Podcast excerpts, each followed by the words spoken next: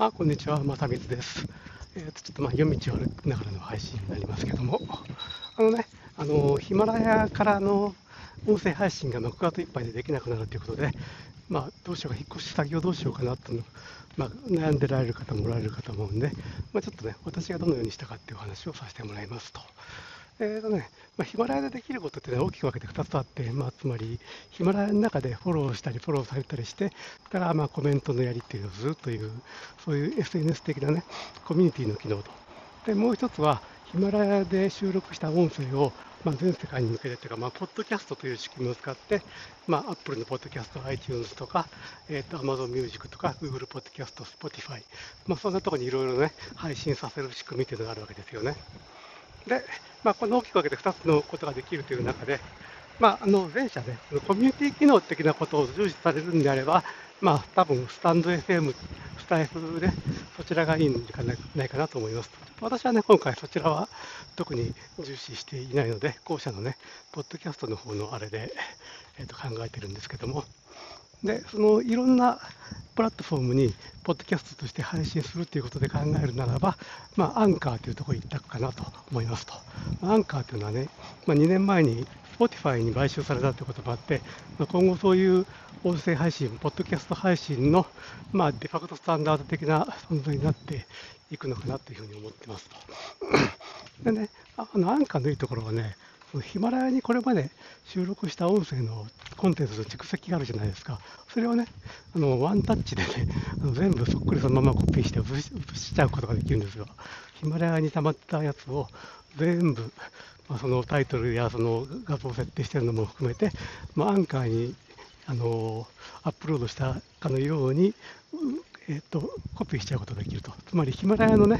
一個一個のコンテンツもちろんダウンロードできるんですけども、それを一個一個またアップロードして、タイトル設定して画像もってやったら、もうそれ大変な手間になると思うんですけども、まあ、それはアンカー一発でできるということで、もうそういうことで引っ越しということではアンカー非常にね、えっと、おすすめですと。で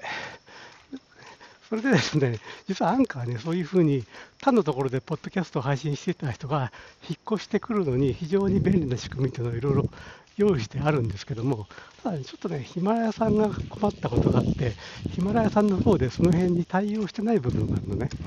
つまり、ヒマラヤじゃないところでポッドキャストやってた人は、まああの、えっと、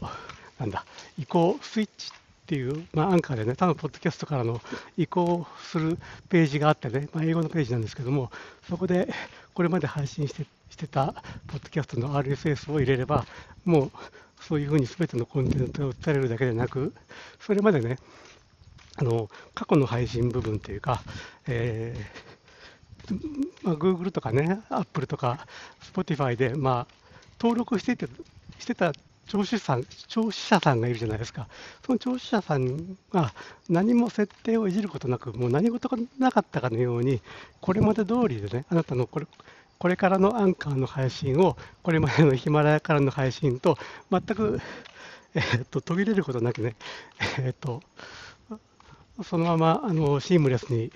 えー、と続けて配信できるという、そういう仕組みがあるんですけれども、これをやるためには、ヒマラヤの側で、フィードのえー、とリダイレリダイレクト、あ、ヒマラヤというか、その従来やってた古い方のポッドキャスト側で、フィードのリダイレクトという設定をしてやらないといけないとなってるんですが、どうもね、このヒマラヤの方にその機能がないみたいなんですよね。ということで、これができないということで、まあ、私はどういうふうにしたかといったら、あのヒマラヤのすべてのコンテンツをアンカーにコピーした上で、まあ、それはもうワンタッチでできるんですよね。アンカーにコピーした上で、えー、とその Google とか Apple とか Amazon とか Spotify の方の設定を、えー、とヒマラヤのポッドキャストを配信する設定になっていたのを、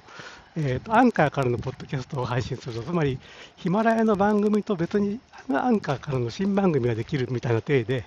えー、とアンカーからのポッドキャストを配信するというふうに全部、えー、と手動でやり直しましたと。やり直しました。それで、